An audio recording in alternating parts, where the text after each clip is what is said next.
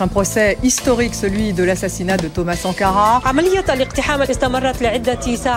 Hoy, como nunca, debemos hacer valer nuestras libertades. Esteri, il giro del mondo in 24 ore. Un saluto ai nostri ascoltatori e ascoltatrici di Radio Popolare e Popolare Network. Sommario della puntata. Nuova Zelanda annuncia shock nella notte. La premier Jacinda Ardern si dimetterà il 7 febbraio prossimo perché esausta. Negli anni bui del trampismo e dei sovranismi è stata l'unica capace di battere la destra e promuovere i valori della gentilezza, dell'accoglienza, della solidarietà. Francia, giornata di mobilitazione contro la riforma delle pensioni di Macron. Centinaia di migliaia di persone hanno manifestato a Parigi e in tutto il paese. Il reportage di Esteri. Ucraina si insedia il nuovo ministro della difesa tedesco Boris Pistorius.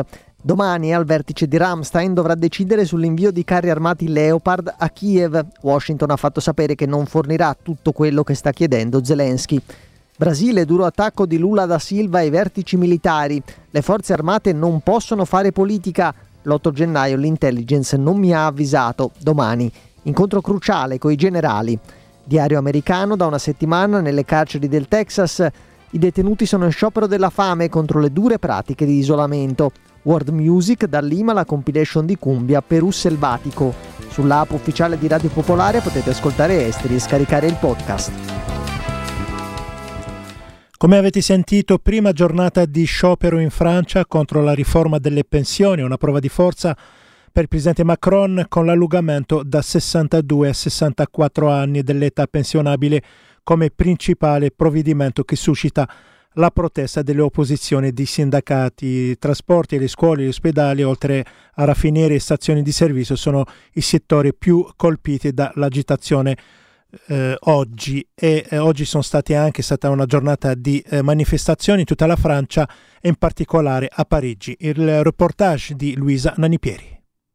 Il faut marquer un grand coup en fait, il faut vraiment montrer che bah, le peuple tape du poing sur la table euh, une bonne fois pour toutes pour... Dobbiamo mandare un segnale, sbattere il pugno sul tavolo, perché è la prima manifestazione e dobbiamo far capire che il popolo deve essere preso sul serio.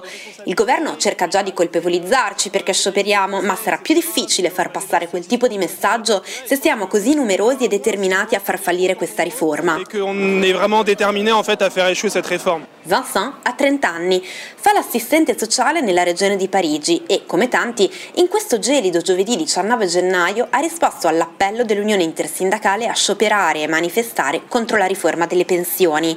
Il progetto del governo, che prevede di portare l'età pensionabile dai 62 anni attuali ai 64 entro il 2030 e che sopprimerebbe alcuni regimi speciali, è particolarmente impopolare. Ma tra il rifiuto del testo e la decisione di scendere in piazza c'è una bella differenza. E per i sindacati, che per molti francesi in questi anni hanno più collaborato con il governo che protetto gli interessi dei lavoratori, il successo della giornata di mobilitazione nazionale era un po' una scommessa. Visti i numeri, 400.000 a Parigi e decine di migliaia anche negli oltre 200 eventi nelle piccole e medie città, è riuscita ben oltre le aspettative. Gli organizzatori parlano di più di un milione di manifestanti in totale. Ça a l'air d'être assez, assez euh, important. Mi sembra ci sia molta gente, dice Godin, 61 anni, insegnante. Si vede che le persone hanno bisogno di esprimersi. È da un pezzo che c'è un malessere diffuso che ora sta esplodendo un po', nel buon senso del termine ovviamente. Contraria alla riforma e al governo, lei non esclude la possibilità che si debba lavorare più a lungo, ma bisogna adeguare gli orari e le modalità di lavoro e per il momento non è così.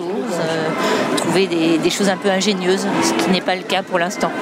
Moi, j'ai pu bénéficier euh, d'une retraite euh, correcte. Francette, pensionata, è venuta perché se ha avuto una pensione decente lo deve alle lotte dei suoi genitori. Ora vuole fare lo stesso per assicurare gli stessi diritti ai suoi figli e ai suoi nipoti. E poi sottolinea abbiamo veramente l'impressione che ci stiano fregando. Intanto, perché tra chi ha più di 50 anni sono in pochi quelli che possono continuare a lavorare. E poi perché le donne hanno una speranza di vita di 64 anni, gli uomini di 63. Quindi chi andrà in pensione non potrà nemmeno approfittarne. Donc euh, les gens euh, qui auront euh, leur retraite, ils en bénéficieront même pas. Per Christophe, pensionato, ex gilet giallo, venuto dal mondo della finanza, si tratta di una riforma ingiusta e inutile. Addirittura si chiede se non sia una provocazione del governo, perché finanziariamente non ce n'è bisogno e spingere la gente a lavorare più a lungo nelle condizioni di lavoro attuali non serve a nulla. E poi abbiamo altre cose da fare, non dobbiamo concepire la pensione come un momento in cui non si fa nulla, ma possiamo anche fare altro, continuando a essere utili alla società in un modo diverso, anche da pensionati. Qu'on ne soit pas la retraite comme un truc où on ne fait rien, et on a d'autres choses à faire pour la société en étant à la retraite. Nonostante il sollievo di vedere che la giornata di mobilitazione è riuscita, aleggia sulla folla il dubbio di quello che succederà nei prossimi giorni. Per Christophe e per gli altri è una delle poste in gioco. In pochi pensano che la manifestazione possa far cambiare idea al governo, anche se la pressione della piazza è necessaria e, come si è visto con i gilet gialli, qualcosa è ancora in grado di ottenere. Ma la contestazione va costruita sulla durata e non sarà facile. Nelle prossime settimane sono previste nuove giornate di sciopero, soprattutto nelle raffinerie, e la France Insoumise organizza una nuova manifestazione parigina sabato. Un'azione vista da molti, soprattutto dai più giovani, come complementare a quella di oggi, anche perché tra chi non ha potuto scioperare e chi non ha potuto raggiungere Parigi per la paralisi dei trasporti, rimane un'alternativa per far sentire la propria voce.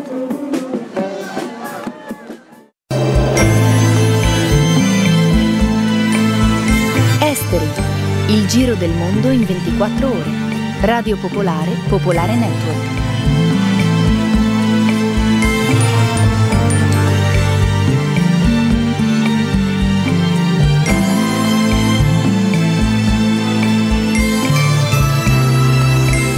La vera apertura è la Nuova Zelanda, avete sentito l'annuncio shock nella notte, la Premier Jacinda Ardern eh, ha annunciato che si dimetterà il 7 febbraio prossimo perché esausta.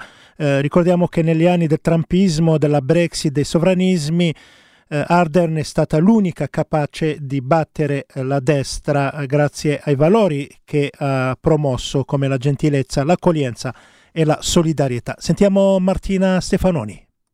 I am leaving because with such a privileged role comes responsibility.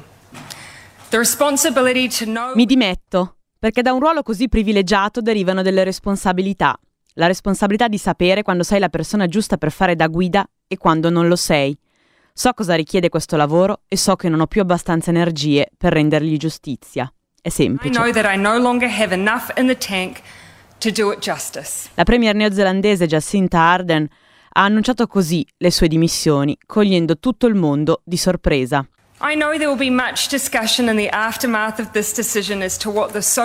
So che ci saranno grandi discussioni dopo questo annuncio sulle cosiddette reali ragioni. Posso dirvi che è semplicemente quello che sto condividendo con voi oggi. L'unico punto di vista interessante che troverete è che dopo aver affrontato grandi sfide per sei anni, sono umana. I politici sono umani. is that after going on six years of some big challenges, I am human. Ardern ha spiegato che le sue dimissioni entreranno in vigore a partire dal 7 febbraio, diversi mesi in anticipo rispetto alle elezioni generali che si terranno il prossimo 14 ottobre e alle quali ovviamente non si presenterà. In un mondo in cui i politici si aggrappano al potere con le unghie e sempre più spesso, pensiamo agli Stati Uniti o al Brasile, la transizione politica è segnata da violenza e insurrezione, la decisione di Arden colpisce ancora di più. Un passo indietro dovuto non a scandali o a crisi politiche, ma ad una sua decisione personale, maturata sicuramente con fatica, ma grazie alla capacità di riconoscere i propri limiti e al coraggio di ammettere la fatica. Jacinta Ardern è stata sorprendente in molti momenti della sua carriera politica. Nel 2017, quando è stata eletta a 37 anni ed è diventata la leader donna più giovane al mondo. Un anno dopo è stata la seconda leader della storia a diventare madre mentre era in carica, parlando sempre della maternità in modo molto chiaro e onesto. Durante gli anni del suo doppio mandato ha rappresentato una speranza per la sinistra globale, mentre altrove emergevano Trump e Bolsonaro e il Regno Unito entrava nell'era Brexit, e un'alternativa alla tronfia e roboante politica dei suoi colleghi maschi. Questi cinque anni e mezzo, ha detto durante il suo discorso, sono stati i più appaganti della mia vita, ma guidare il paese attraverso le crisi è stato difficile. Nel 2019 Arden ha dovuto fare i conti con il dolore, la paura e il trauma della nazione dopo che due moschee di Christchurch, la terza città del paese, sono state teatro dell'attentato terroristico più grave nella storia della Nuova Zelanda. Persero la vita 51 persone. Ardern visitò la comunità ferita, abbracciò i sopravvissuti indossando un hijab e non alimentò mai nessun discorso d'odio. Qualche tempo dopo, una bambina di otto anni, Lucy, le scrisse una lettera per ringraziarla. Lei le rispose, spiegando alla bambina che la cosa più importante che si può fare è dimostrare il nostro amore e rispetto per la comunità musulmana e non accettare che si diffonda odio. Solo pochi mesi dopo, poi, la Nuova Zelanda è stata scossa da un'altra tragedia, l'eruzione del vulcano White Island, che è costata la vita a 21 persone. Durante il suo periodo da premier ha anche traghettato la Nuova Zelanda attraverso la pandemia, ottenendo internazionale riconoscimento del successo nella gestione della crisi e dove fondamentale è stato il suo approccio chiaro, tranquillizzante e umano. Con l'introduzione dell'obbligo vaccinale e l'estensione delle chiusure del lockdown, Ardern è anche diventata il principale obiettivo dei Novax e dei cospirazionisti, diventando anche bersaglio per attacchi misogeni e minacce vere e proprie. I want to finish with a simple thank you to New Zealanders. I hope in return I leave behind a belief that you can be kind, but Spero di lasciare ai neozelandesi la consapevolezza che si può essere gentili ma forti, empatici ma decisi, ottimisti ma concentrati, che potete essere il vostro modello di leader, uno di quelli che sa quando è il momento di andarsene. Arden ha dimostrato che per essere una donna al potere non serve emulare i colleghi uomini, che la compassione, la gentilezza e l'empatia non sono una debolezza, ma una forza, che rendono una brava politica una leader.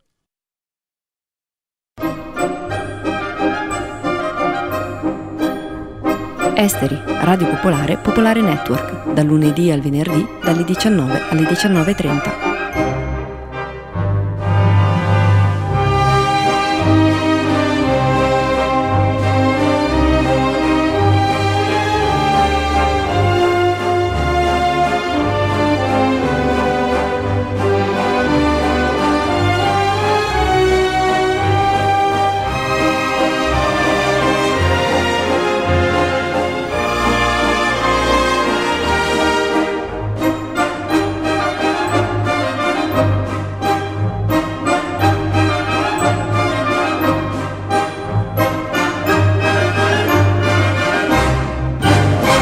Ucraina, domani nella base militare tedesca di Ramstein si terrà la riunione del gruppo di contatto per la difesa dell'Ucraina. Eh, farà il suo esordio il nuovo ministro della difesa tedesco Boris Pistorius che si è insediato proprio oggi e dovrà decidere sulle, sui carri armati Leopard. Oggi gli Stati Uniti hanno deciso di non fornire all'Ucraina per il momento i carri armati Abrams eh, gli Stati Uniti hanno spiegato che eh, alcuni sistemi non sono utili se sono difficili da mantenere o se è difficile addestrare le truppe a usarli. Ma torniamo all'insediamento di Boris Pistorius e il suo compito. Sentiamo da Berlino Arturo Winters, nostro collaboratore.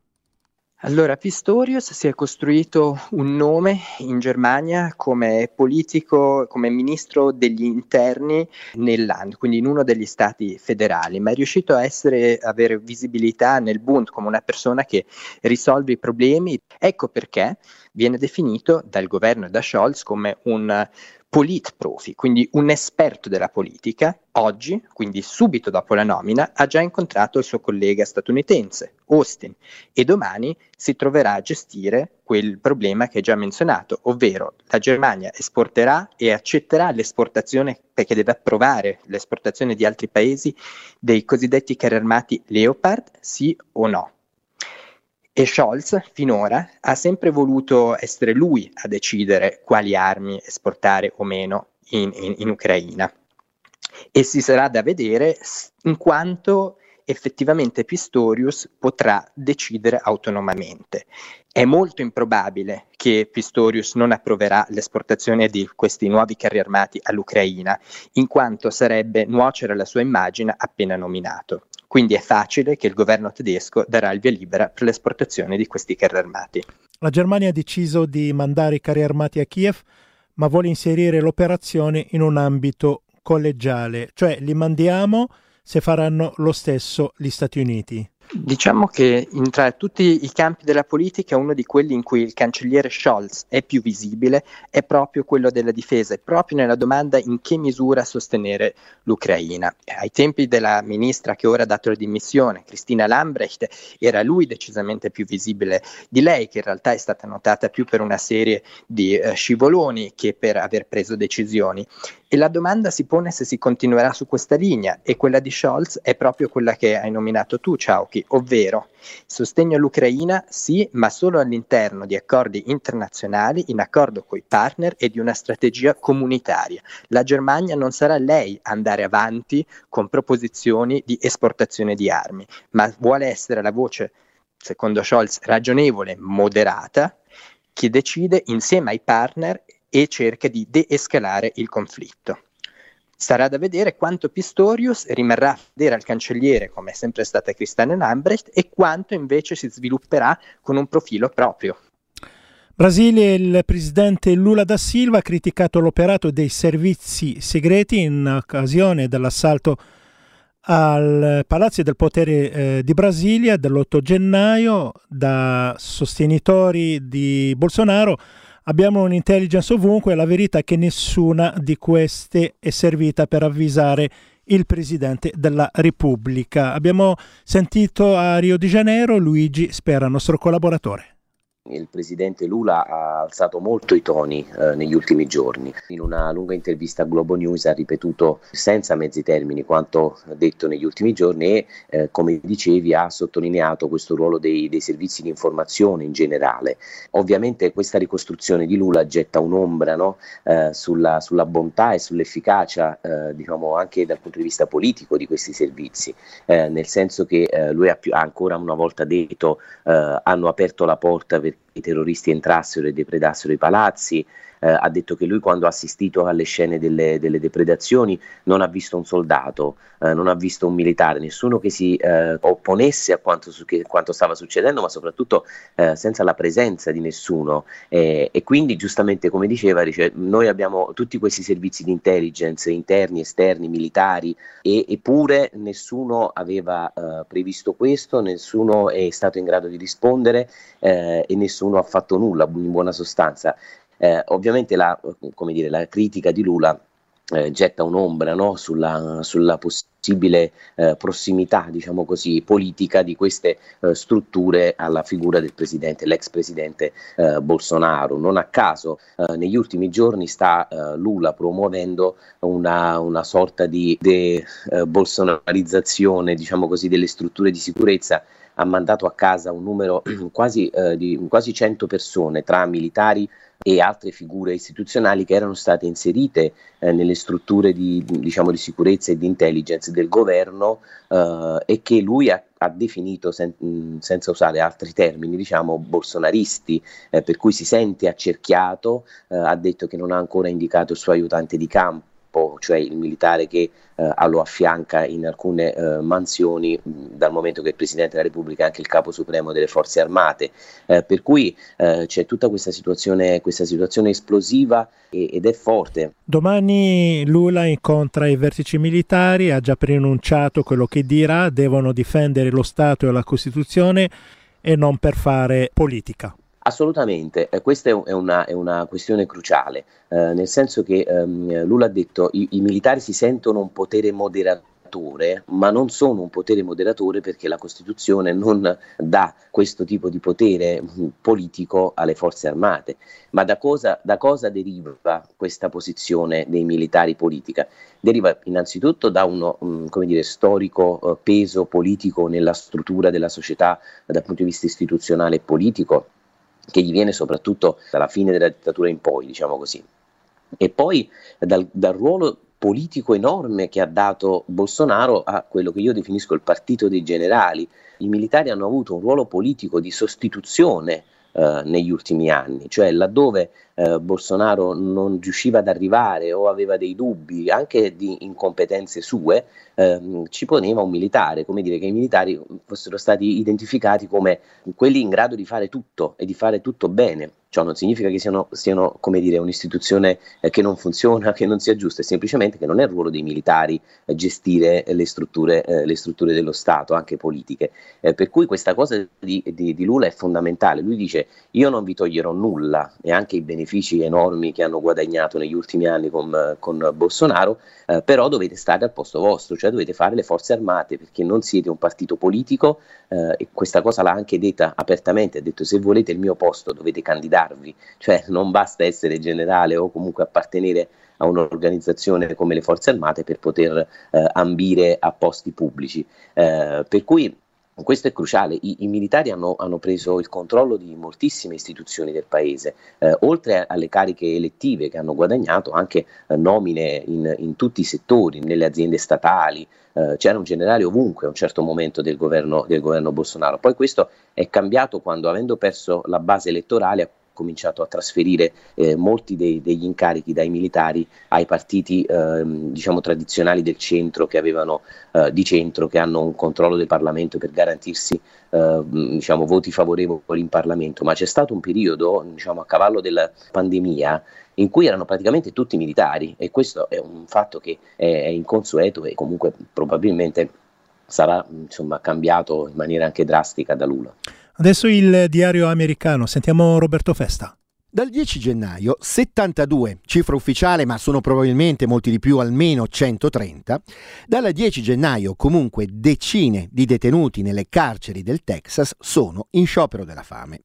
Lo sciopero della fame coinvolge i detenuti in cosiddetto solitary confinement, cioè in isolamento proprio nelle carceri del Texas. Si tratta di una popolazione carceraria di circa 3.000 persone. 500 tra queste sono in isolamento da almeno 10 anni anni. 138 sono in isolamento da ben 20 anni. La pratica del solitary confinement è diffusa in molti stati americani, ma in Texas è largamente utilizzata. Per essere mandati in isolamento in Texas non c'è bisogno di fare qualcosa di violento, di illegale, in prigione. La maggior parte dei detenuti sono infatti in isolamento perché presunti membri di una gang. Gang che continuano a essere attive anche all'interno delle pareti del carcere e che potrebbero dunque portare a scontri tra bande rivali. Il paradosso che molti gruppi per i diritti segnalano è che per essere considerato membro di una gang basta un tatuaggio, che il detenuto può però essersi fatto anche prima di entrare in carcere. Il tatuaggio non può essere rimosso e quindi il detenuto continua a essere considerato parte di una gang, anche se i legami con la vecchia gang sono ormai recisi. Comunque le condizioni di vita dei detenuti in isolamento sono particolarmente dure. Non possono ricevere telefonate o possono riceverne soltanto una in un mese.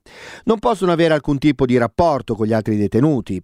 Sono controllati a vista in ogni momento. Ricevono la posta con almeno un mese di ritardo. Hanno un accesso limitato alle cure mediche. Insomma un inferno che incide sulla loro salute mentale mentale e psicologica, tanto che sono frequenti casi di suicidio proprio da questi detenuti isolati. A follia però si somma altra follia, cioè queste forme di isolamento, di solitary confinement, possono infatti non finire mai.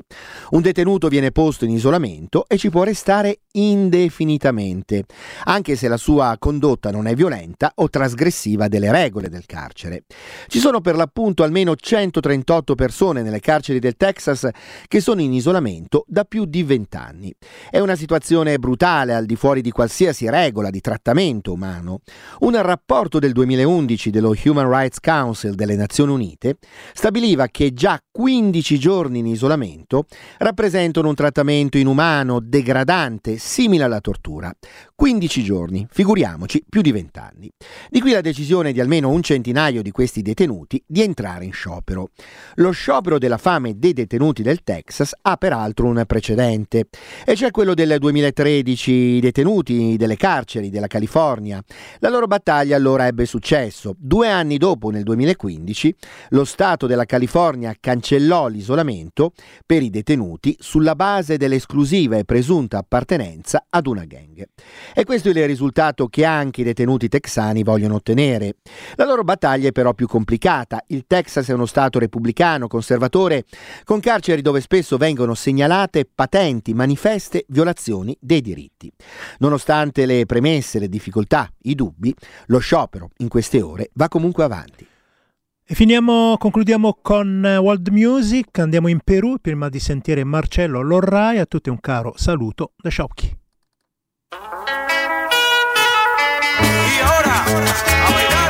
Nella seconda metà del secolo scorso, una impetuosa ondata di innovazione musicale con protagonisti giovani e la strumentazione elettrica ed elettronica è dilagata nel mondo e ha toccato persino molti degli angoli più remoti del pianeta. Pensiamo per esempio ai piccoli centri urbani dell'Amazzonia peruviana. Non necessariamente a distanze enormi da Lima, ma le montagne, la giungla e le condizioni dei trasporti che mezzo secolo fa non erano quelle di oggi, ne facevano un mondo pressoché del tutto separato da quello della capitale. Eppure anche in questa regione, negli anni 70 e 80, le nuove generazioni sentono l'urgenza di abbracciare nuovi strumenti e nuovi suoni. Si cominciano ad usare le chitarre elettriche e a sostituire le fisarmoniche con i sintetizzatori. Intanto le radio, che già avevano reso popolare la musica cubana, iniziano a captare una musica che fa grande effetto, la cumbia proveniente dalla Colombia, un genere che mostra una grande capacità di espandersi in America Latina e che negli anni 70 non lascia indifferente nemmeno questo lembo amazzonico del Perù.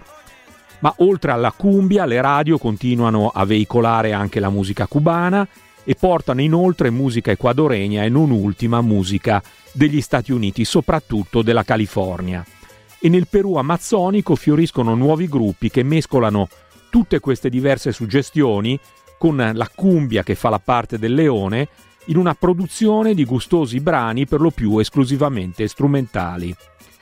Inizialmente la capitale rimane ignara di questo fermento musicale, però se ne accorgono due o tre produttori che affrontano dei viaggi non agevoli e raggiungono località come Tarapoto, Mayobamba, Pucallpa e anche Iquitos collegata solo per via aerea o fluviale in battello, dove prendono contatto con gruppi locali e li fanno arrivare a Lima e li registrano. In generale i dischi sono destinati al mercato locale del Perù amazzonico, dove a volte ottengono molto successo, ma c'è almeno un'etichetta che distribuisce anche nel resto del Perù i dischi dei gruppi, che fa incidere, mentre quelli prodotti da un paio di altre etichette non hanno invece nessuna circolazione al di fuori dell'area da cui questi gruppi provengono. Nell'insieme comunque si tratta di un fenomeno che malgrado la sua vivacità è rimasto pochissimo conosciuto non solo a livello internazionale ma nello stesso Perù. A farcelo scoprire è adesso l'Analoga Africa, etichetta tedesca che si è distinta soprattutto con il suo lavoro di valorizzazione di interessanti aspetti del modernariato della musica africana, ma che non è nuova a frugare tra le particolarità del modernariato anche dell'America Latina. Con una selezione di 18 brani degli anni 70-80, la compilation si intitola Perù selvatico, un termine spagnolo selvatico che rinvia all'Amazzonia e che calza perfettamente ad un filone di musica cresciuto spontaneamente così come la giungla.